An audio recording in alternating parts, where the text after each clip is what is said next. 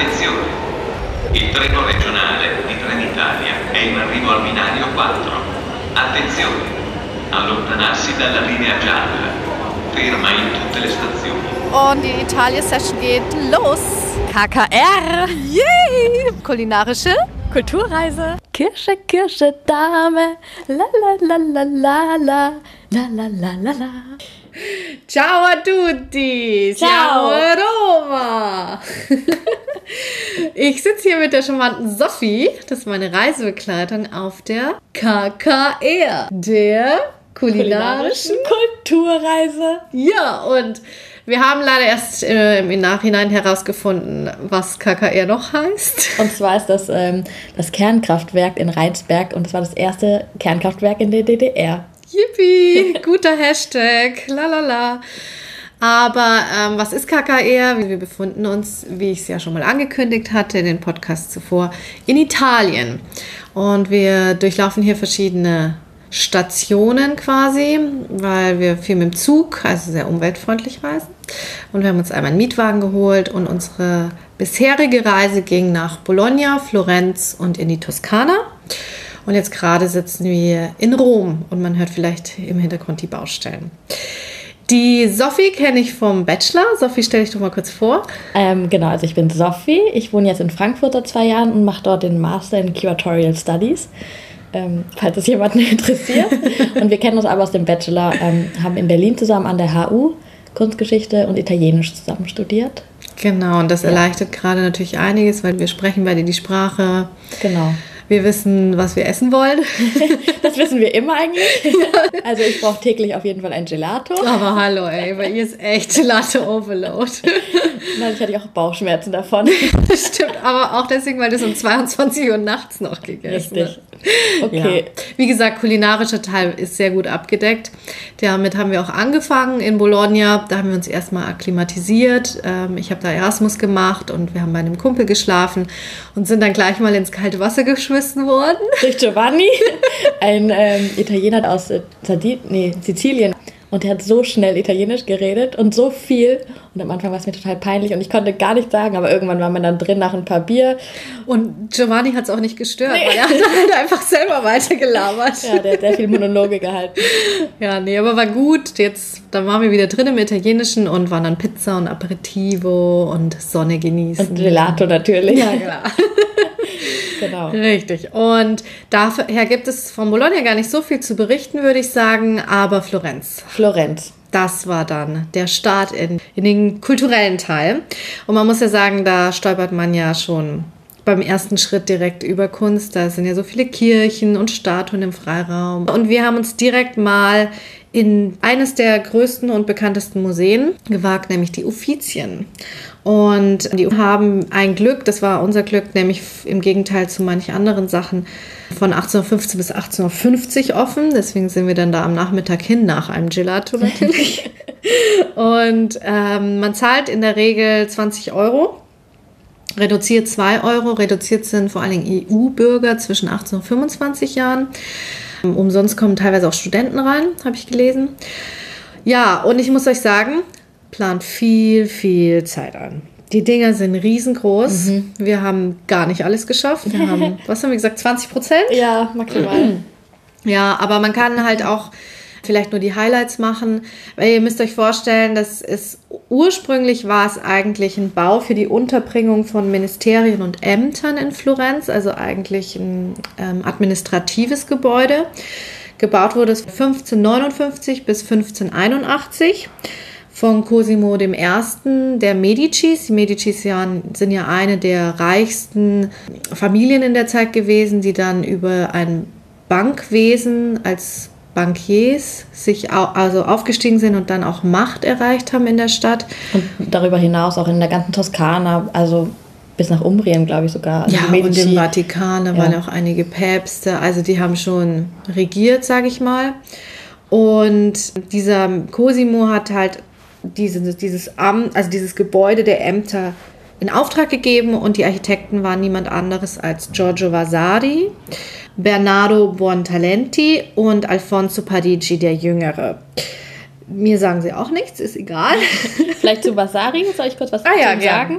Also Giorgio Vasari ist äh, nicht nur Architekt gewesen, sondern eben auch Maler und Historiker und eigentlich auch so mit der erste Kunsthistoriker, weil er die Viten geschrieben hat. Und die Viten sind ähm, vor allem für uns Kunsthistoriker und Kunsthistorikerinnen sehr wichtig, weil sie die zeitgenössischen Künstler damals äh, festhalten und was sie für Werke gemalt haben und ähm, wie die so drauf waren.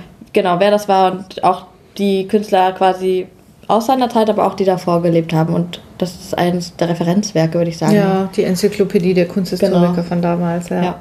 Und er hat ja auch wirklich dann so geschrieben, ne, Michelangelo war so und so vom Gemüt und Charakter richtig, richtig. und also sehr genaue Beschreibung, ja. wo man sich manchmal schon noch fragt, wo er das her hat, aber ist immerhin eine Quelle. Und genau, Vasari war halt auch der Architekt und Künstler von Cosimo I., deswegen macht es Sinn, dass er an den Offizien auch mitgearbeitet hat. Und tatsächlich waren die Offizien von Anfang an der Öffentlichkeit zugänglich. Also die haben da ihre Kunst ausgestellt, die ähm, Medicis. Ist halt einfach von der Antike bis zum Spätbarock ist da was drin und es, die Offizien liegen halt optimal, ne? auch zwischen den anderen großen Gebäuden, so Ponte Vecchio direkt am Arno, äh, Palazzo Vecchio an der Piazza della Signoria, wo auch der ursprüngliche Standort von Michelangelos David war. Und ähm, ja, was, was gibt es da zu sehen? Also es gibt unglaublich viel Malerei und Bildhauerei, eigentlich nur. Darunter wahnsinnig viele Porträts. Der Schwerpunkt ist die italienische Renaissance. Das heißt, wir haben hier Kunst vom 13. bis 18. Jahrhundert, ähm, nicht nur aus Italien, sondern auch aus Holland, Frankreich und Deutschland. Und die, durch die Uffizien werden wir entlang der Sammlung, durch die Raumaufteilung chronologisch geführt. Das heißt, wir haben hier einen chronologischen Abriss durch die Kunstgeschichte, beginnend mit der römischen und griechischen Antike, ähm, und zwar Skulpturen, die im Gang verteilt sind. Und dann vom Gang gehen einzelne Räume ab, die also anfangen mit Kunst zu religiösen Zweck, genannt Ikonen, also so vergoldete Malerei in Kirchen. Und dann hin zur Malerei der Renaissance, da haben wir eben dann die Befreiung von den Vorgaben der Kirche und dann ab in die Neuzeit.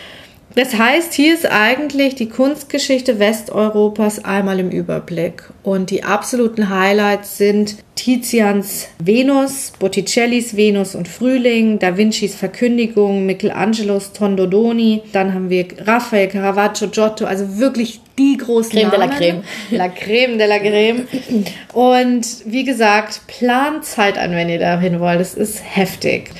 Ich glaube, wir waren drei Stunden drin. Mhm. Wir haben uns aber auch Zeit gelassen in den zwei, drei Stunden. Ich glaube, wenn man jetzt nicht äh, Kunstgeschichte studiert, kann man auch wesentlich schneller ja. seine Lieblingswerke ja. finden. Aber ich muss sagen, es sind halt schon, also es sind wahnsinnig viele Leute da. Aber von der Geräuschkulisse fand ich es angenehm, mhm. fand es nicht schlimm. Aber wir waren auch am späten Nachmittag, da war nicht so viel los. Stimmt, ich. weil ihr müsst auch bedenken, falls ihr da hingehen wollt, reserviert lieber vorher. Unbedingt, ja. Die Schlangen sind nämlich lang, also es gibt auch Tickets ohne Schlangen anstehen, die haben das schon ganz gut organisiert, es gibt verschiedene Eingänge. Und nehmen keine Glasflaschen mit, die muss man nämlich abgeben. Ja, aber also mein Highlight war einfach, dass es ähm, unglaublich große Kunst da hängt, die man dann endlich mal im Original sieht. Viele riesige, auch, also von den Dimensionen her, große ja. Werke, super große Werke. Das stimmt. Von Giotto auch. Mhm. Ja. Und ich muss sagen, ähm, nehmt euch nochmal Ines ähm, Tipp zu Herz von einer der anderen Folgen. Man, man hat unglaublich viel Spaß, wenn man nur Jesus und Maria anguckt. Also die, die als Kind Jesus auf dem Schoß von der Madonna, das ist einfach witzig, was die Figuren da machen von ähm, Brust äh, ausdrücken zu Liebkosen im Gesicht. Also unglaublich unterschiedliche Darstellungen eines Themas. Und ja, ich weiß nicht, was, was sagst du noch zu Offizien? Mir hat sehr, sehr gut gefallen. Ich war auch vor fünf Jahren zuletzt dort. Aber natürlich wäre ich gerne nochmal hingegangen, weil wir echt einen super kleinen Teil noch gesehen mm. haben. Ja, aber ganz viel Malerei. Also ich liebe Malerei, daher war das für mich genau das Richtige. Und eben auch endlich mal wieder italienische Malerei, weil ich mich viel in den letzten Jahren mit flämischer Kunst beschäftigt ja. habe die da auch zwar zu sehen ist, aber ja, doch, das war sehr schön. Mhm. Also auf jeden Fall geht hin, plant aber Zeit ein oder konzentriert euch auf eins oder nur die Highlights. Es gibt auch Audio-Guides. 6 Euro, glaube ich, hat der gekostet. Ja, der hat sich aber gelohnt. Also der gibt einen Überblick über jeden Saal erstmal und dann pickt er manchmal noch ein, zwei Werke aus dem Saal raus und bespricht die. Und was mir noch sehr gut gefallen hat, abgesehen vom Audio-Guide, ist auf den kleinen Etiketten steht nicht nur ein kurzer Überblick zu Künstler und Werk, sondern auch wie das Werk ins Museum gekommen ist, also quasi die Provenienz. Und das fand ich sehr spannend zu sehen, genau über welchen Weg das Werk letztendlich ins mhm. Museum gekommen ist, weil das man, das erfährt man eigentlich sehr selten, finde ich, in ja, Museen. Das ist richtig ja. und ist eigentlich sehr wichtig, weil es kann Total. natürlich auch Raubkunst sein oder Geschenk oder Ja. was weiß ich, Privatleihung. Genau. Ja. Das war Tag 1 und dann Tag 2 sind wir dann. Äh, da sind wir in den San Marco-Konvent gegangen. Das ist eins meiner Lieblingsmuseen in Florenz. Ich war sehr froh, weil Frauke es noch nicht kannte. Und Ja, habe ich ihr vorgeschwärmt, dass wir zusammen da hingehen. Genau, Eintritt ein bisschen günstiger, 8 Euro. Reduziert 4 Euro und es ist eine Kirche und ein Kloster und gehört heute den Dominikanern. San Marco, also Markus, der Evangel- Evangelist, ist der Patron des Konvents. Und natürlich hier auch die Medici haben ihre Finger im Spiel. Ähm, Cosimo de Medici, also Cosimo il Vecchio, der Alte sozusagen, der Vater der ganzen Familie. Ja, oder Adam, Adam und Abraham. Genau, sozusagen. Der hat die Kirche finanziert und der hatte dort auch eine private Zelle, wo er zum privaten Gebet sich zurückgezogen hat. Es ist quasi eines der ältesten erhaltensten Kloster des 15. Jahrhunderts. Und in den Zellen wurden die Wände von Fra Angelico bemalt und verziert. Fra ist eben die Abkürzung von Frate, also von Bruder, Bruder Angelico. Der Maler hat zwischen 1400 und 1450 in Florenz gelebt und war eben auch ein großer Künstler. Genau, und was noch wichtig ist, vielleicht zu sagen, wer nicht weiß, was Freskotechnik ist, äh, weil ich werde später auch noch weiter über Fresken sprechen. Also heute ist, so, heute ist so bei mir Fresko angesagt. Ähm, a Fresco heißt quasi ins Frische malen, also in die frische, feuchte Wand wird werden direkt die Pigmente aufgetragen und man muss alles auf einen Karton vorarbeiten. Der wird dann durch kleine spitze so Art Sicheln durchgestochen und damit wird die Struktur des Bildes, quasi der Entwurf in die Wand übertragen und dann eben ausgemalt. Und da muss man immer frisch in die Wand arbeiten. Also man kann das den nur Putz. in den Putz nur peu à peu malen. Und das ist eine der ältesten Techniken und ganz viel eben in Florenz oder in Italien generell. So 14. Jahrhundert fängt das an. Genau, und äh, die Zellen der Mönche im ersten Stock, die sind eben mit den Fresken ausgeschmückt. Und das ist echt toll, weil man geht da so durch diesen Gang und kann quasi in die ehemaligen Zellen der Mönche reinschauen. Und da hat man immer auf einer Wand ein kleines Fresko gemalt. Ganz oft wie Maria an Jesus Grabstätte ist, dann die Kreuzabnahme und die Auferstehung. Das sind so die Motive, die am meisten auftreten. Und das Tolle ist, wenn man die Treppe hochgeht, ist das erste Bild, was man sieht, eine Verkündigung. Also wie Gabriel. die Das ist die Verkündigung, wie Gabriel Maria quasi die frohe Botschaft mitteilt, dass sie auf mysteriöse Weise ein Kind bekommen wird. und, und das Tolle ist, dass das die erste Darstellung ist, wo die Verkündigung in einem Außenraum platziert ist und nicht in einem Innenraum. Also man sieht sogar, haben wir herausgefunden, Frauke hat das entdeckt, man kann die, die Kapitelle von den Säulen Also der obere Teil von den Säulen. Genau, diese Kapitelle sind genau in einem Konvent. Also man sieht, dass er einfach, dass, dass er die Inspiration dahergenommen hat. Ja, also Ja. er lässt quasi die Verkündigung in den eigenen Konvent. Ja. Bettet er dort ein. Also die Maria steht unter diesem Vorsprung der Terrasse und der Engel kommt vom Garten. Aber ich fand es schon auffällig, diese Fresken in den einzelnen Kabinen haben schon klar gemacht, dass die Mönche nach dem, die sollten da ora et labora und Ja. in ihrem eigenen Zimmer immer wieder erinnert werden, dass sie Buße tun. Also das sind auch nicht normale, sag ich mal in Anführungszeichen, ähm, Kreuzdarstellungen, sondern da steht dann auch ein Mönch daneben, der sich selbst kasteit und es sind ja auch Vertreter vom Konvent, also bekannte Brüder immer wieder tauchen die auf in Fresken und schon spritzt schon auch ordentlich Blut. Ja. Manchmal schon, ja, das ist schon lustig, weil man oft eben eigentlich nur diese biblischen Darstellungen kennt, aber nicht, dass da noch irgendwie jemand aus der, aus der Zeit noch eingebaut wird und dort eindeutig sind halt Brüder des Klosters mit, nicht porträtiert, würde ich jetzt nicht sagen, sondern es ist einfach ein, einfach damit man sich im Bild befindet, wenn man Ja. seine Buße tut oder sein Gebet, Ja. sind die mit dargestellt. Und das fand ich schon, also es war, hat einfach so diese Stimmung von so einem Konvent doch klar gemacht. Und ich glaube, der Fra Angelico heißt er, ne, der Ja. diese Fresken gemalt hat, der hatte noch die schöne Aufgabe, weil der durfte sich der Kunst widmen. Aber ich glaube, da war jetzt, es war jetzt kein Spaßverein. Ich glaube auch nicht. Äh, ja, und danach sind wir dann zur Medici-Kapelle. Die hat auch offen nur von 8.15 Uhr bis 13.20 Uhr, deswegen mussten wir das alles am Vormittag erledigen. Und da kostet der Eintritt normal 8 Euro, reduziert wieder 2 Euro. Hier aber auch wieder reservieren. Es ist unglaublich. Man muss mittlerweile überall eigentlich Karten schon online kaufen. Die Medici-Kapelle ist erst seit 1869 Museum. Sie ist nämlich eigentlich eingebettet in, das Kom in den Komplex der Basilika San Lorenzo und ein Mausoleum. Das heißt, hier finden wir 50 Familienmitglieder der Medicis beherbergt. Das ist eine krasse Oh, Zahl, Das ne? wusste ich nicht. Ja. Heftig, ist echt heftig. Also es ist von der Medici-Familie. Uns hat eigentlich im Wesentlichen interessiert die neue Sakristei eben von Michelangelo, weil da zwar ein, eines der berühmtesten Skulpturenarrangements von Michelangelo sich befindet, nämlich die zwei Gräber, einmal von Lorenzo di Piero de Medici und dann von Giuliano di Lorenzo di Medici.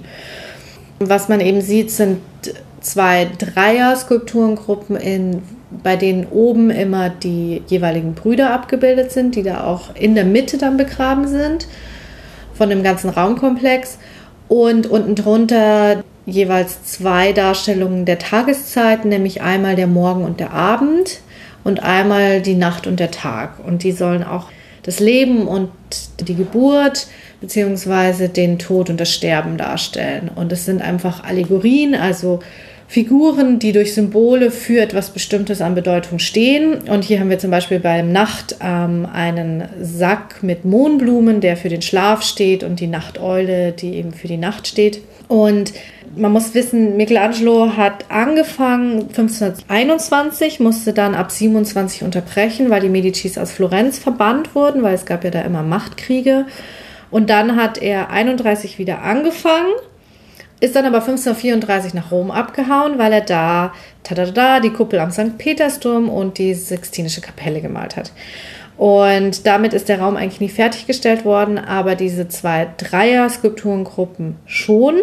Und für mich hat der Ort eine ganz persönliche Bedeutung, weil ich habe da eigentlich so mein, meine Passion für die Kunstgeschichte entdeckt, aber gar nicht so sehr wegen der Skulpturen, sondern, und deswegen hier mein Geheimtipp, geht, wenn ihr da seid, hinter den Altar. Also nicht in den Raum, wo alle stehen und die Skulpturen bewundern, sondern in eine hintere Ecke. Da sieht man nämlich an der Wand Vorzeichnungen von Michelangelo zu Fresken. Also es sieht ein bisschen nach Bleistift aus, was er da einfach schon mal an die Wand gemalt hat. Und ähm, ist, wie Sophie sagt, ja für Fresken eigentlich untypisch, aber es sind wirklich fast komplett ausschraffierte Teile noch zu sehen. In, also sie haben es mittlerweile auch verglast.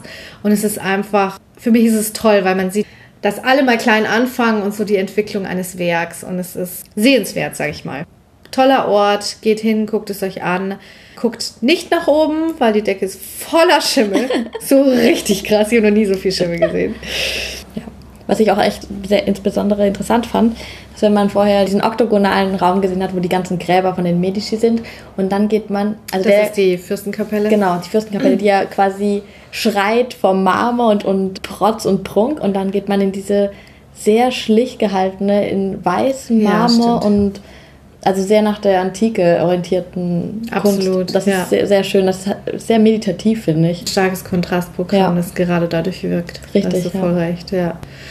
Ja, und das waren unsere zwei Florenz-Tage. Da gab es natürlich noch viel, viel mehr zu sehen, aber irgendwo Schluss.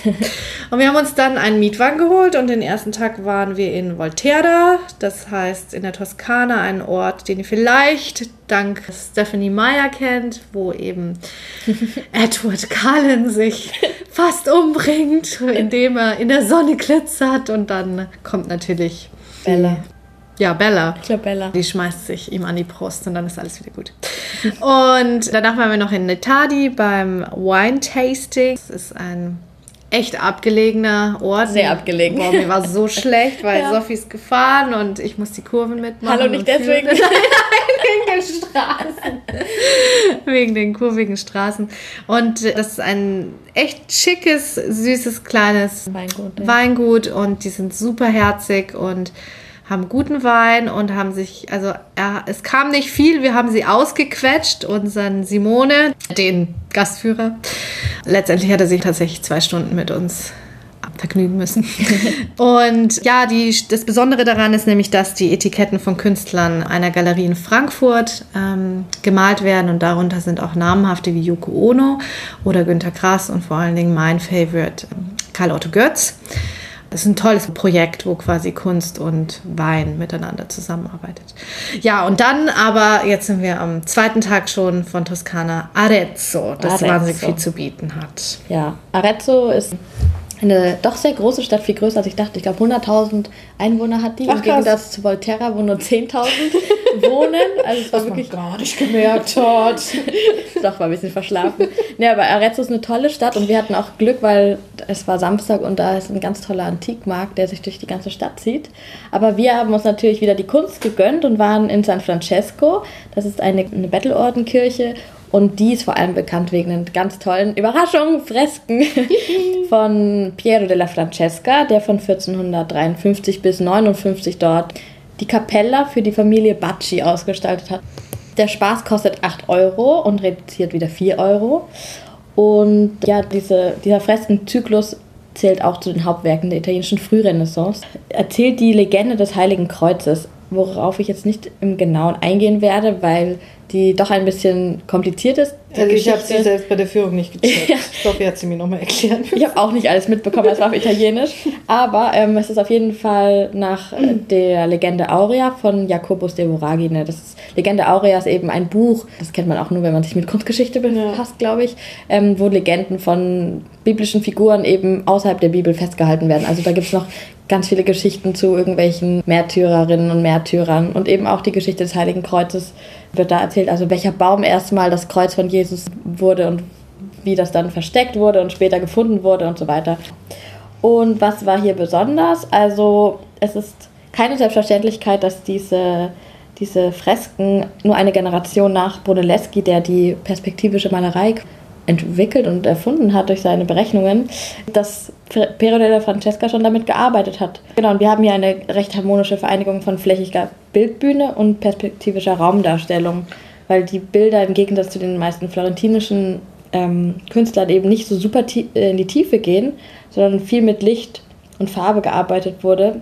Was ich ganz toll fand, wenn man sich direkt in der Kapelle befindet und das Fenster hat, dann guckt man nach links, sind die link, der linke Teil des, der Fresken komplett so ausgerichtet, dass der Schatten nach links fällt. Ah. Und wenn man rechts steht und die rechte Seite der Wand betrachtet, sind alle Fresken so bearbeitet, dass es der Schatten nach rechts fällt. Also da wurde mit dem Tageslicht aus dem Fenster quasi gearbeitet.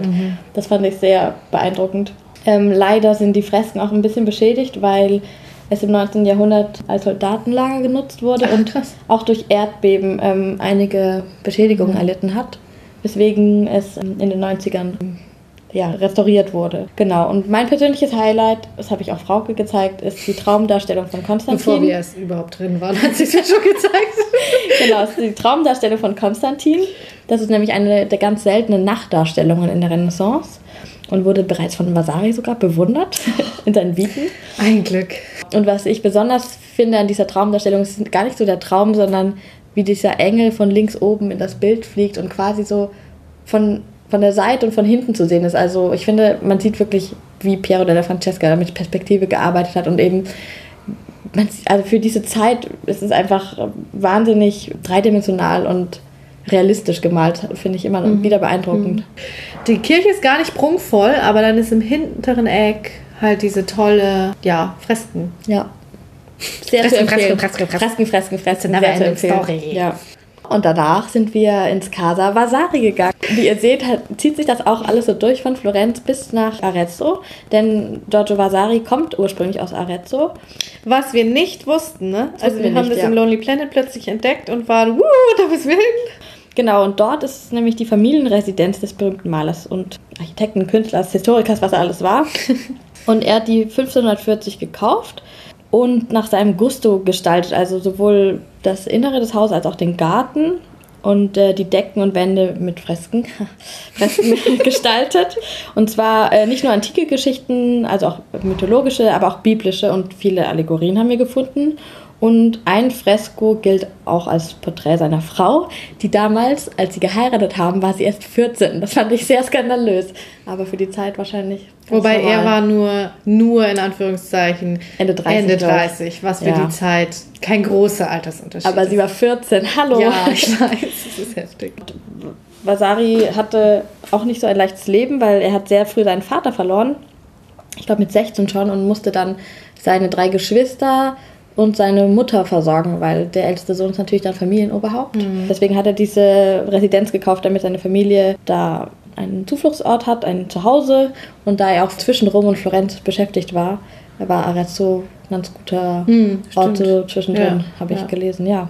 Und er hat, was ich schon interessant fand, weil es deckt sich so ein bisschen mit seinen Viten halt, dass er ja auch Künstler seiner Zeit als Fresken an die Wand äh, Richtig. gemalt hat. Im ersten Raum gleich, ne? Ja, stimmt. und da ist halt auch Michelangelo zum Beispiel dabei. Und es ist schon krass, wie man merkt, dass er sich halt auch in den Kreisen einfach bewegt hat und mit diesen ganzen Künstlerszenen auseinandergesetzt hat. Und ich stelle mir den wie so den gebildeten Galeristen unter den Kunststudierenden vor, der alles so aufschnappt und festhält. Und ja, also fand ich einen coolen Ort und der ist, da ist man super schnell durch. Ne? Also ganz ist- klein, ja. machen einfach, das ist wirklich, wir waren vielleicht eine Dreiviertelstunde drin und jetzt Ja. haben wir uns auch aufmerksam alle Texte durchgelesen. Also ganz toll ist auch der Garten, fand Mhm. ich.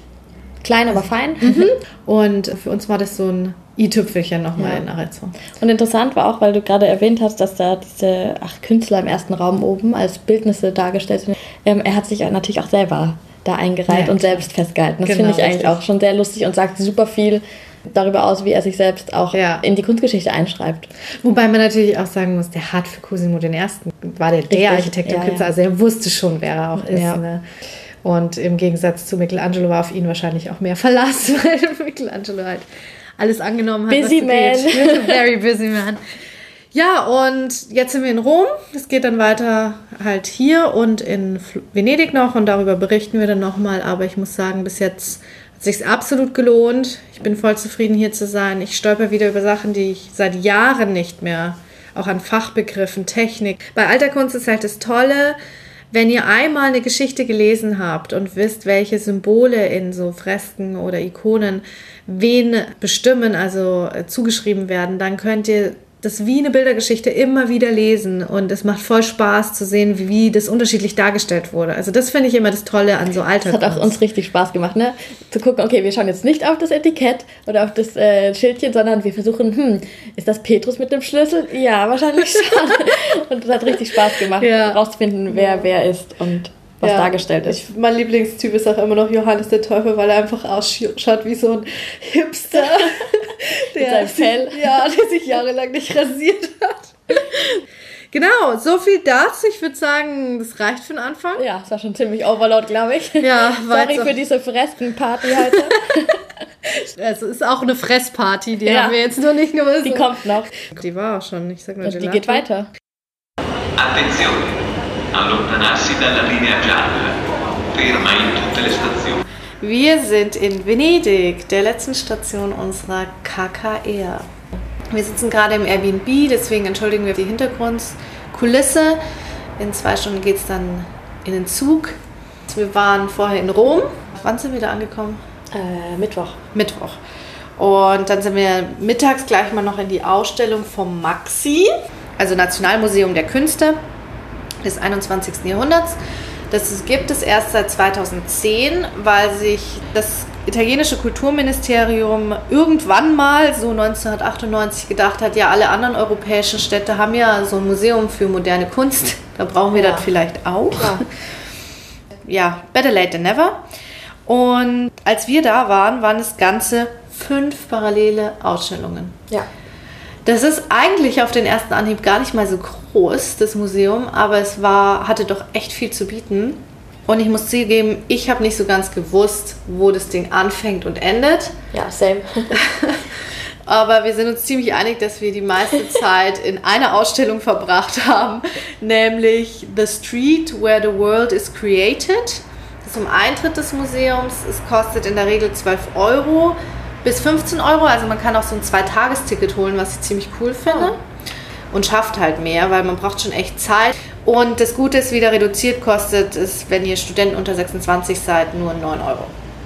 Ja, und in dieser Ausstellung wurden tatsächlich, also die läuft noch bis zum 28.04.2019, hier wurden mehr als 200 Werke ausgestellt. Das hat man auch gemerkt. Es war echt richtig viel zu, anzuschauen. Ja, und wir haben, wir haben auch gedacht, gehen wir nochmal hin, ne? weil es war halt echt schade, weil die Zeit ging schon auch schnell rum. Aber ich muss sagen, es hat gereicht. Es wird halt vor allen Dingen Videokunst gezeigt und Hauptthema ist eben die Straße, wie der Titel verrät. Also der war nochmal The Street Where the World is Created. Und die Werke sind eingeteilt in Gruppen. Da geht es einmal um die Straße als politischer Ort mit vielen Demos. Dann Mapping, also hier geht es eher um Straßenprojekte und Theorien. Dann gibt es Interventionen, das tägliche Leben, die Gemeinschaft, offene Institutionen und technologische Innovationen. Ich muss sagen, ich fand die Ausstellung geil, auch einfach von dem, was das Maxi da bietet, wie es, wie es ausstellt. Es gibt so weiße Räume, es gibt dunkle Räume für Videokunst und da gibt es dann auch so Leinwände, die von einer Seite projiziert projiziert werden, aber von beiden Seiten halt angeguckt werden können, weil sie so im Raum hängen. Und das finde ich eigentlich total cool und sehr zeitgemäß. Mein Upper, mein persönliches Lieblingswerk war von Adel Absemet, wenn ich ihn richtig ausspreche, 2005 kreiert.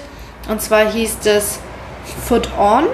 Zu sehen war einfach nur ein Fuß, der eine Cola-Dose zerdrückt, indem er drauf tritt und dabei spritzt dann eben die Cola raus. Es war ein so simples Werk, was man meiner Meinung nach auf so vielen Schichten und Ebenen interpretieren kann, weil die Hauptmessage war, dass es eben ein Akt gegen das kapitalistische System ist, aus dem man aber irgendwie nicht ausbrechen kann, von dem man Teil ist, das man gerne verweigern möchte, aber dann in dem Moment halt eben auch nicht mehr Teil der Gesellschaft ist und es passt irgendwie zu dieser Cola, also diese Marke Coca-Cola, die ja wirklich Kapitalismus repräsentiert und diesen Wutakt des Tretens, aber gleichzeitig, wenn man drauf tritt und die Cola ist kaputt, kann man sie nicht mehr trinken, also hat man auch nichts mehr davon und darf die süße Speise nicht zu sich nehmen. Okay, das war jetzt schon deep interpretiert, aber ihr wisst, was ich meine. Und mein Downer war tatsächlich die Geräuschkulisse. Also ich fand es wahnsinnig laut da drin. So wie hier ähm, gerade.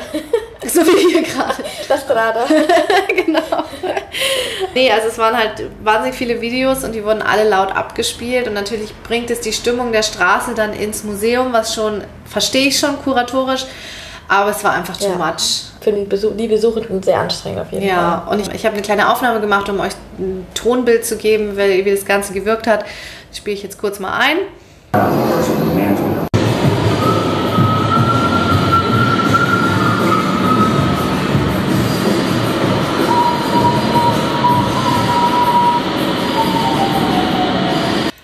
Also ihr merkt, es war echt laut und ihr müsst euch vorstellen, wir haben schon viel gesehen, wir waren müde von der Reise und es war dann einfach anstrengend. Ja. Ich weiß nicht, du meinst, da waren auch ruhigere Ecken? Ja, aber ich war auch nicht in den ruhigen Ecken.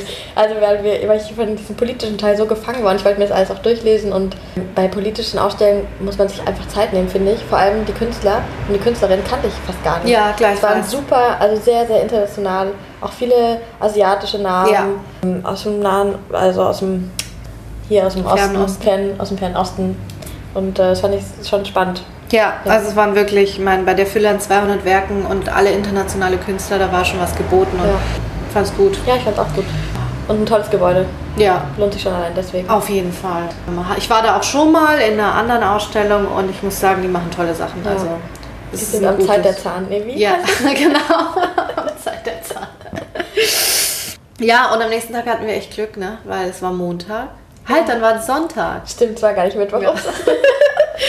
Und ich danke Gott äh, für den Montag, weil da alle Museen zu haben und die Kunsthistoriker nicht in Versuchung kommen, noch mehr Kultur zu konsumieren, weil wir haben definitiv eine Pause gebraucht. Ja.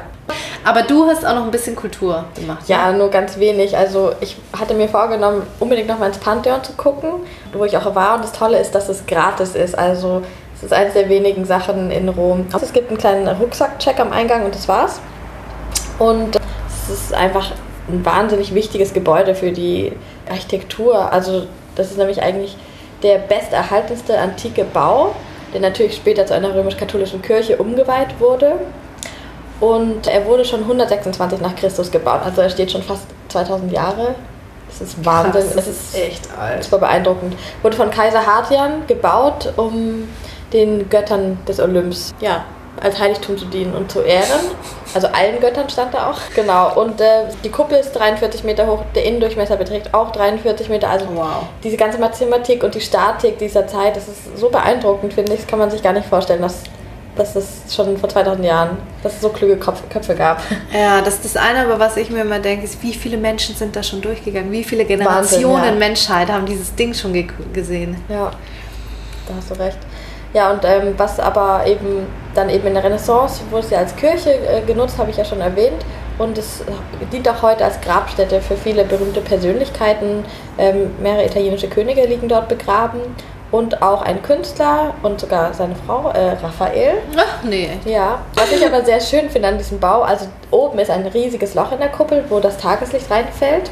Und als ich dort war, hat es nicht geregnet, aber bei Regen, die haben an alles gedacht, wirklich. Im Boden sind nämlich direkt unter diesem riesigen Loch mehrere kleine tropfenförmige Löcher, wo dann das Regenwasser Ach, abfließen kann. Okay. Das ist einfach eine sehr, sehr schöne Stimmung in dem ganzen Raum. Cool. Obwohl es cool. natürlich von Touristen bevölkert ist, weil es kostenlos ist, aber lohnt sich immer wieder. Ich bin immer wieder beeindruckt durch diese ganzen Dimensionen. Ja, voll klug, KLUK, weil ich hatte das gar nicht mehr auf dem Schirm. Ich war da schon mal drin, aber vor Urzeiten. Ja, und apropos KLUK, der größte Fail unserer Reise Oh ja, richtig KLUK. war der nächste Tag, weil wir wollten nämlich in die Galleria Borghese.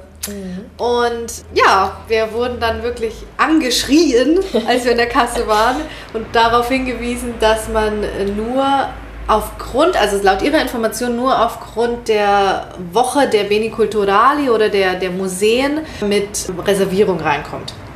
Was ich jetzt im Internet nachher geguckt habe, war, dass man immer reservieren muss. Das kostet auch ganze 2 Euro. Also Die Reservierungsgebühr. Ja, die machen da Frech. einfach Geschäft. Frech. Kostet halt so auch nochmal 13 Euro. Also 15 Euro kann man da einplanen. Reduziert? Habe ich nichts gesehen, reduziert. Okay, krass. Nee. Und wahrscheinlich schon, aber es stand jetzt da so nicht. Weil es war auch total irreführend aufgelistet noch. Du kannst gleich reservieren und kaufen mit Führung oder Oh. ohne und dann ist es wieder, ja, keine Ahnung. Wenn ihr dahin wollt und wir wollen das auch noch, es steht nämlich schon lange auf der Ja, Liste. bei mir auch. Und wieder hat es nicht geklappt. Ja, es wird noch weiterhin auf der Liste stehen. Dann vorher online reservieren und ein Ticket kaufen. Weil das Tolle an der Galleria Borghese ist halt schon, sie hat eine Sammlung, die schon im 17. Jahrhundert beginnt von der römischen Familie Borghese. Und zwar hat der Kardinal Scapione Borghese begonnen und er war ein Gönner seines Zeitgenossen Bernini und auch ein Kunstsammler von Caravaggio. Und ähm, da sind noch andere Werke zu sehen von Tizian, Raphael, Paul Rubens und so weiter. Also viele alte Meister. Wäre ganz cool gewesen. Aber ich muss sagen, es hat uns jetzt kein Bein gebrochen, weil wir waren eh müde. Wir haben Wir haben schon viel gesehen, alte Ja. Meister und so weiter, ja. ja, das noch dazu und wir haben dann uns halt die Gärten noch angeguckt, die auch sehr zu empfehlen sind.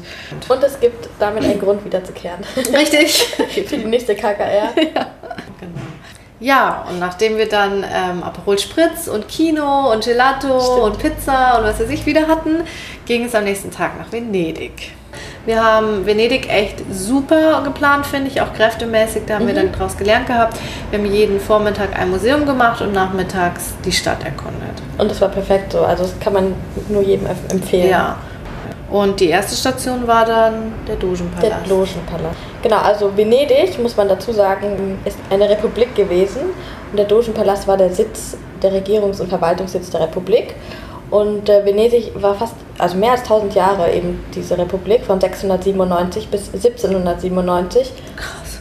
Also richtig lange. Und danach hat die Geschichte quasi geendet, weil es mit ganz Italien als, Ach ja, so, was- wie wir Italien heute kennen, vereint Ja. wurde. Genau. Genau, aber man muss kurz dazu Mhm. sagen, Italien war vorher fünf geteilt. Es gab fünf Regierungsteile äh, Teile quasi. Genau. Ja. Genau, und Republik Venedig war eine davon. Und was ich liebe, ist die Serenissima Repubblica di San Marco, so heißt es auf Italienisch und auf Deutsch. Durchlauchtigste Republik des heiligen Markus. Ich liebe das einfach, dass Lauch in dem Wort ist. Genau, und, ähm, Und noch Steigerung. und das Wahrzeichen der Stadt ist nämlich der Löwe. Das war nämlich das Symbol oder das Attribut für den Evangelisten Markus. Und die ganze Stadt und auch der Dom ist dem Markus geweiht. Deswegen wird Venedig auch oft als Löwenrepublik bezeichnet. Ja, und die Macht Venedigs kam auch äh, dadurch zustande, weil sie eine riesige Seeflotte hatten und eine riesige See- und Wirtschaftsmacht waren, von Oberitalien bis Kreta, zeitweise sogar bis zur Krim, Krass. also riesig. Und zudem aber auch Kaufmannskolonien in Flandern, Maghreb, Alexandria und Konstantinopel, also Byzanz quasi, Mhm. unterhielten. Also wahnsinnige Macht und dementsprechend, wenn man den Dogenpalast besichtigt, sieht man das auch. Also Dogenpalast spiegelt das eigentlich Mhm. wieder und zeigt diesen Machtanspruch. also diese typischen Postkartenfotos vom San Marco Platz, da ist der Dogenpalast immer das Gebäude rechts Und damit ist es halt direkt am Willkommenstor von Venedig ja, Ja. auch, ne, wo der große Hafen, Anlegerhafen dann war. Genau, weil der liegt auch direkt am Wasser, der Dogenpalast. Das hatten wir dann auch gemerkt, dass wir Ja. gewartet haben, weil Venedig wird ja dauernd von Überflutungen. genau, Überflutungen auch heimgesucht. Zum Glück bei uns nicht. Ähm, Aber die Treppe zu den Toiletten war unter Wasser. die war unter Wasser, ja. Und nicht vom Klo. Gott sei Dank nicht. Also, der Eintritt für den Dogenpalast beträgt 16 Euro, reduziert 8 und wir haben uns noch den Audioguide für 5 Euro dazu geholt, was sich schon lohnt. Am Anfang waren wir ein bisschen enttäuscht, Ja. weil die Informationen teilweise auch auf Infotafeln dort standen. Ja, Ähm, und die Sprache einfach schlimm war. Was hat er gesagt? Man dechiffriert. Dechiffriert, ja. Also bitte, was ist für ein Ausdruck? Na egal. Ja, aber dann am Ende war es schon gut, weil das wurde immer komplexer und dann war schon gut, wenn man da ein bisschen Einführung bekommen hat. Ja, also der Dogenpalast war seit dem 9. Jahrhundert eben Sitz des Dogen, das Regierungsoberhaupt von der Republik Venedig. Die wurden gewählt. Und es ist einer der bedeutendsten Profanbauten der Gotik. Und jetzt aber nicht der typischen Gotik. Die venezianische Gotik unterscheidet sich sehr stark von zum Beispiel der französischen Gotik, die ja stark in die Höhe strebt. Und in Venedig war das gar nicht möglich, weil, wie wir nochmal nachgeschaut haben, Venedig eigentlich auf sumpfigen Inseln gebaut wurden, die dann über Brücken verbunden wurden. Zudem gibt es sehr viele orientalisierende äh, Elemente, sieht man in den Bögen zum Beispiel. Und die islamische Kunst oder die byzantinische Kunst war auch das Vorbild. Okay, und wenn wir in die Innenräume gehen, also was uns sofort aufgefallen ist, ist ein ungeheurer Prunk überall Ah, ja. Also man wird eigentlich zugeballert an den Decken und an den Wänden sind super viel Malerei und die Decken sind aber auch noch mit vergoldeten Holzschnitzereien und ganz viel Stuck verziert. Sehr beeindruckend natürlich auch, aber man sieht auch wieder die Selbstdarstellung, die Glorifizierung Mhm, der Republik Venedig. Was sehr beeindruckend war, war der Saal des Großen Rates. Der ist nämlich 54 Meter lang und der war sehr lange der größte Saal in Europa, der ungestützt, also ohne Säulen steht Da war. da war. Genau. Und das lag auch daran, dass die Venezianer eben durch den Schiffsbau sehr viel Erfahrung mit der Statik hatten und dadurch ähm, sowas bauen konnten. Und da gab es auch ein riesiges Bild, also da haben wir wieder Superlative. Ich habe das Gefühl, wir reden heute sehr viel über Superlative, größtes und ältestes und so weiter. Und auch hier ist die Paradiesdarstellung von Jacopo Tintoretto, die 1594 fertiggestellt wurde. Heute das zweitgrößte Ölgemälde der Welt und damals, als es fertig war, eben das größte überhaupt. Schon krass. ne? Richtig krass. Genau, und begonnen wurde es aber eigentlich unter Paolo Veronese. Der starb dann aber während den Arbeiten und dann hat es Tintoretto fertiggestellt. Was ich noch gar nicht erwähnt habe, der Palazzo hat auch eine Reihe von Umbauten durchlebt. Also natürlich, der wurde ja schon 900 angefangen zu bauen, hat aber auch sehr viele Brände er erlitten. In dem Raum, von dem ich gerade gesprochen habe, waren auch die ganzen Wände von Bildern von Bellini, Carpaccio und Tizian leider alle zerstört heute. Und deswegen hat Carpaccio. Sorry. Carpaccio, ja, so heißt er. Mm, lecker, schon wieder essen. genau. Ja, und das fand ich schon sehr beeindruckend, diesen Raum. Aber auch generell, also Aber warum diese ganzen Brände da waren, das hat man irgendwie, ne? Wahrscheinlich wegen Belichtung mit Kerzen. Und so. ja, wahrscheinlich, es gab ja noch Ja, du denkst immer so, ah ja, Überschwemmung und Feuer, da muss man doch auch schnell löschen können. So. Sollte man denken. Oh, ja, aber ja, es gab klar. super viele Brände, irgendwie 1483, 1547, 1577 Und so weiter. und so weiter. Aber ich muss sagen, was ich halt schon auch noch beeindruckend fand, war einmal so, man sieht ja, dass die Decken nicht nur mit Stuck waren, sondern teilweise wirklich an den Decken einfach Gemälde horizontal dran befestigt wurden, ja. wurden. Und da merkst du halt auch diese Fertigkeit des Schiffsbau, weil das sind ja unglaubliche Gewichte, die nach unten Das ist drücken. Wahnsinn. Und, ähm, Und riesige Formate vor allem. Riesig. unglaubliche Formate. Und dann andererseits siehst du aber dazwischen halt natürlich nicht wie bei einer schönen Freskendecke, du siehst einfach Löcher und da kommen die Balken des Grundgiebels raus und das finde ich schon echt witzig eigentlich. Aber es stört nicht, es ist eher interessant und Ich habe es ehrlich gesagt gar nicht gesehen. Also man muss ja eh die ganze Zeit seinen Kopf in den Ja, Nacken, stimmt. was sehr und dann noch mit dem Audioguide, der wieder nach vorne zieht. Ja. Ja, Ich gar nicht ähm, gesehen. und was ich aber auch noch, zwei Sachen fand ich noch sehr spannend. Einerseits, es ist ja in verschiedenen Staatsorganen schon organisiert worden. Es gab so eine Judikative, Legislative und so weiter. Und irgendwie zum höchsten Punkt gab es irgendwie 1000 Dogenmitglieder, ähm, die Es gab immer nur einen Rat waren. Ja, aber Genau. Mitglieder Ja. irgendwie.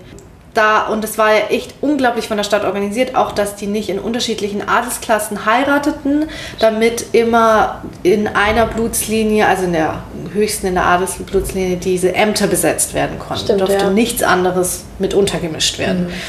Gleichzeitig war es natürlich eines der gefürchtetsten Gefängnisse. Also du hast ja da wirklich Ja. dieses unglaubliche Kerkersystem noch. Das war richtig gruselig. Ich war ja da unten, habe mich ein bisschen verlaufen gesucht und auch gerufen.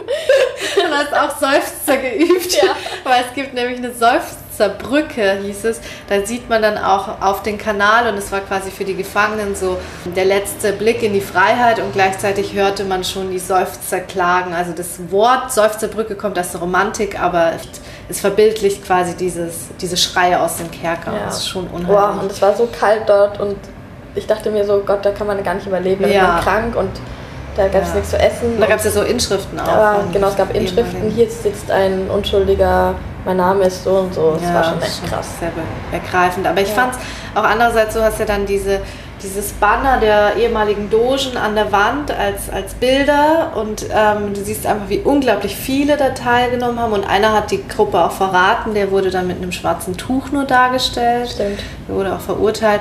Und es gab dann diesen Rat der Zehn Ah, oder ja, so. mhm. Und es war so eine Verschwörungsgruppe, die eigentlich nur zu einem bestimmten Zeitpunkt quasi so eine Art, darf ich das Wort jetzt sagen, Mafia gespielt hat. Also die haben halt so versucht, das Volk wieder regieren zu lassen und da ein paar Sachen zu regeln. Aber das ist dann erhalten geblieben und ich stelle mir das halt, das passt irgendwo zu diesem Venedig mit diesen Masken und der Dunkelheit Ja, und überhaupt ist die So Stadt ja viele Geheimnisse. super, ja. Es gibt auch eine ganz tolle Führung, die haben wir nicht gemacht, aber die habe ich immer wieder im Ah, Internet ja. gelesen, dass man die machen soll. Die heißt irgendwie äh, Führung der Geheimgänge oder so und die soll sich wirklich lohnen und dafür geht man eben diese ganzen geheimen Gänge durch den Ja, das Dogenpalast ist durch. bestimmt auch super Ich glaube, das ist richtig spannend, ja. Ja, also da, den Dogenpalast kann ich echt nur empfehlen, einfach nur Ja. um so ein bisschen dieses, diese Zeit aufzusaugen Ja. und sich ein Bild davon zu machen. Ja, und gestern haben wir uns noch mal ein bisschen moderne Kunst zu Gemüte geführt. Richtig? Und zwar waren wir im Peggy Guggenheim Museum hier in Venedig. Das ist tatsächlich in ihrem privaten Palast, ähm, den sie sich 1949 gekauft hat. Also Palast klingt sehr gehoben, das ist eben ein Palazzo, also was wir vielleicht als Villa bezeichnen würden. Ja. Palazzo Venier dei Leoni und der befindet sich direkt am Canal Grande. Und kurz zu Peggy Guggenheim. Sie ist 1898 in New York City geboren, ist eine Kunstmäzenin und Sammlerin. Und sie gehört zu, also die Guggenheims sind eine der wohlhabendsten Industriefamilien in der Zeit. Und ihr Vater ist leider auf der, jetzt halte ich fest, Titanic umgekommen. Ja, Krass. und daraufhin hat sie sehr früh geerbt und ist unabhängig geworden und ist dann 1921 nach Paris.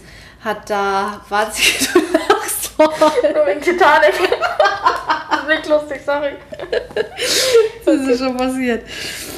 Also sie ist nach Paris 1921 und hat da einige intellektuelle Freunde kennengelernt und Freundinnen. Also sie hat unter anderem war sie befreundet mit Duchamp, mit Una Barnes und Man Ray. Und sie ist dann, äh, hat dann angefangen ab 1938 moderne Kunst zu sammeln. Sie hatte eigentlich gar keine Ahnung davon und Duchamp hat ihr erstmal gezeigt, was sie so kaufen muss. Okay. Nicht schlecht, wenn Und- man einen Berater hat an seiner Seite. Voll. Und sie hat dann auch tatsächlich einige Werke relativ günstig ergattert aufgrund der europäischen Lage mit dem Zweiten Weltkrieg, wo einige Künstler dann auch aufgrund der Diffamierung als entartete Kunst oder halt eben aufgrund ihres jüdischen Glaubens ähm, verfolgt wurden, haben, wollten die schnell ihre Kunstwerke loswerden und sie hat dann quasi schon fast zu Spottpreisen das Zeug angekauft, aber sie hat gesagt, also sie hat das einfach auch nicht gewusst. Sie ist selber Jüdin und ist dann auch 1941 mit Max Ernst, der eben als entarteter Künstler fliehen musste, geflohen. Den hat sie dann auch nach der Flucht, das war ihre dritte Ehe, geheiratet. Mm, Der hat sich dann aber nochmal in wen anders verliebt. Ja, und sie zog dann nach ähm, Venedig im Jahre 1949 und hat dort ihre ähm, Sammlung, die sie immer verschiffen hat lassen, also sich nachschiffen lassen, aha, in den Wohnräumen einmal gehabt für sich und dann gleichzeitig in Ausstellungsräumen präsentiert. Sie hatte vorher auch schon eine Galerie in London und in Manhattan eine, also es war ihr schon auch immer wichtig. Und sie hat dann auch auf der Biennale in Venedig mit ihrer Sammlung teilgenommen und 1969 bereits einen Teil der Sammlung im Guggenheim Museum in New York City ausgestellt. Ja, und daraufhin hat sie sich entschieden, das Ganze nach ihrem Tod der Foundation zu widmen, also der Stiftung Guggenheim. Und das muss ich, muss ich wirklich zugeben. Ich wusste nicht, dass diese Museen, Salomon R. Guggenheim in New York City und das Peggy Guggenheim in Venedig, tatsächlich unterschiedliche Sammlungsgeschichten haben. Mhm. Weil der Salomon R. Guggenheim war nämlich ihr, ihr Onkel. Okay. Und der hatte vorher schon angefangen, Kunst zu sammeln und dann eben das Museum aufgebaut in Manhattan. Und er hat dann die Stiftung gegründet. Okay. Und sie hat dann nur ihre Sammlung ebenfalls der ganzen eingegliedert. Ah, verstehe. Heute gibt es ja noch dazu, dass in Bilbao und Abu Dhabi, die sind dann einfach mit Kooperation der Foundation städtisch gegründet worden. Und genau, seit 1980 kann man eben dieses Museum angucken und man sieht echt krass große Ja. Namen.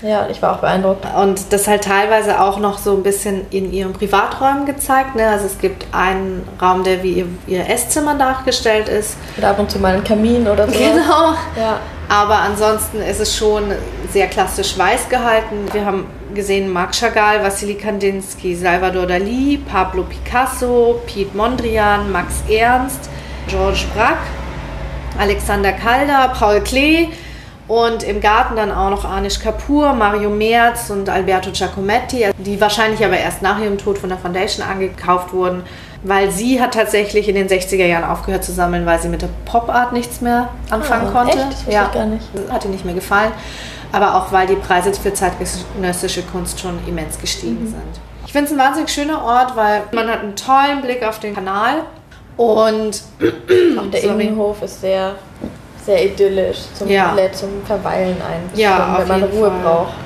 Und schon auch so eine gewisse persönliche Note. Also sie ist auch in dem Garten ja begraben. Stimmt. Neben ihren zigtausend Hunden, die dann auch voll die süßen Namen haben. Zum Beispiel einer heißt Cappuccino. Es gibt dann noch den Teil der Sonderausstellung. Dann zahlt man eben noch für den Garten und die Sammlung. Und da ist auf jeden Fall was geboten. Ich muss sagen, ich habe es mir zeitgenössischer vorgestellt, Ja. Weil ich halt eben aber auch gedacht habe, es ist wie das Salomon R. Guggenheim in Aber New York. letztendlich ist es ihre Sammlung, ne, die dort Ja. ausgestellt wird, ja. Und es ist halt schon, ich sag mal, Anfang 20. Jahrhundert. Ja, Ich finde es einen tollen Ort, auch ein bisschen abseits von den Tourismusströmen. Und ja, super schöne Ecke von Venedig, die wir noch kennengelernt haben. ja. Ja, und damit sind wir am Ende unserer ganzen Reise angekommen. Ja, und bald geht unser Zug zurück und dann gibt es kein Gelato mehr Nee. und keine Pizza und keine ich habe so Kunst. keine, Nee, keine stimmt Lust. nicht mit der Kunst. Die, die Kunst nimmt nie ein Ende. Damit müssen wir uns jetzt leider verabschieden. Die nächste Folge ist wieder zurück im Studio mit Ines. Aber ich sage jetzt noch ein ganz, ganz herzliches Danke an Sophie, dass sie sich ja auch die Zeit und die Mühe mit dem Podcast noch gegeben hat. Kann ich nur zurückgeben, es hat Spaß gemacht. Sehr schön, das freut mich. Und dass du uns auch deine Stimme leist für nicht nur die Kirsche, Folge, sondern genau, die Jingles. Ich nenne sie einfach die Jingles. Ja. Es hat mich gefreut, wenn ihr diese Sonderfolge eingeschaltet habt und Interesse hattet. Und falls ihr jetzt demnächst gleich nach Italien loszieht, dann ganz, ganz viel Spaß. Ja, ciao, ciao. Tschüss! Attenzione! Il treno è uno City 86 delle ore 14.02 per Monaco. È in arrivo al binario 4. Attenzione! Allontanarsi dalla linea gialla. Ferma in tutte le stazioni.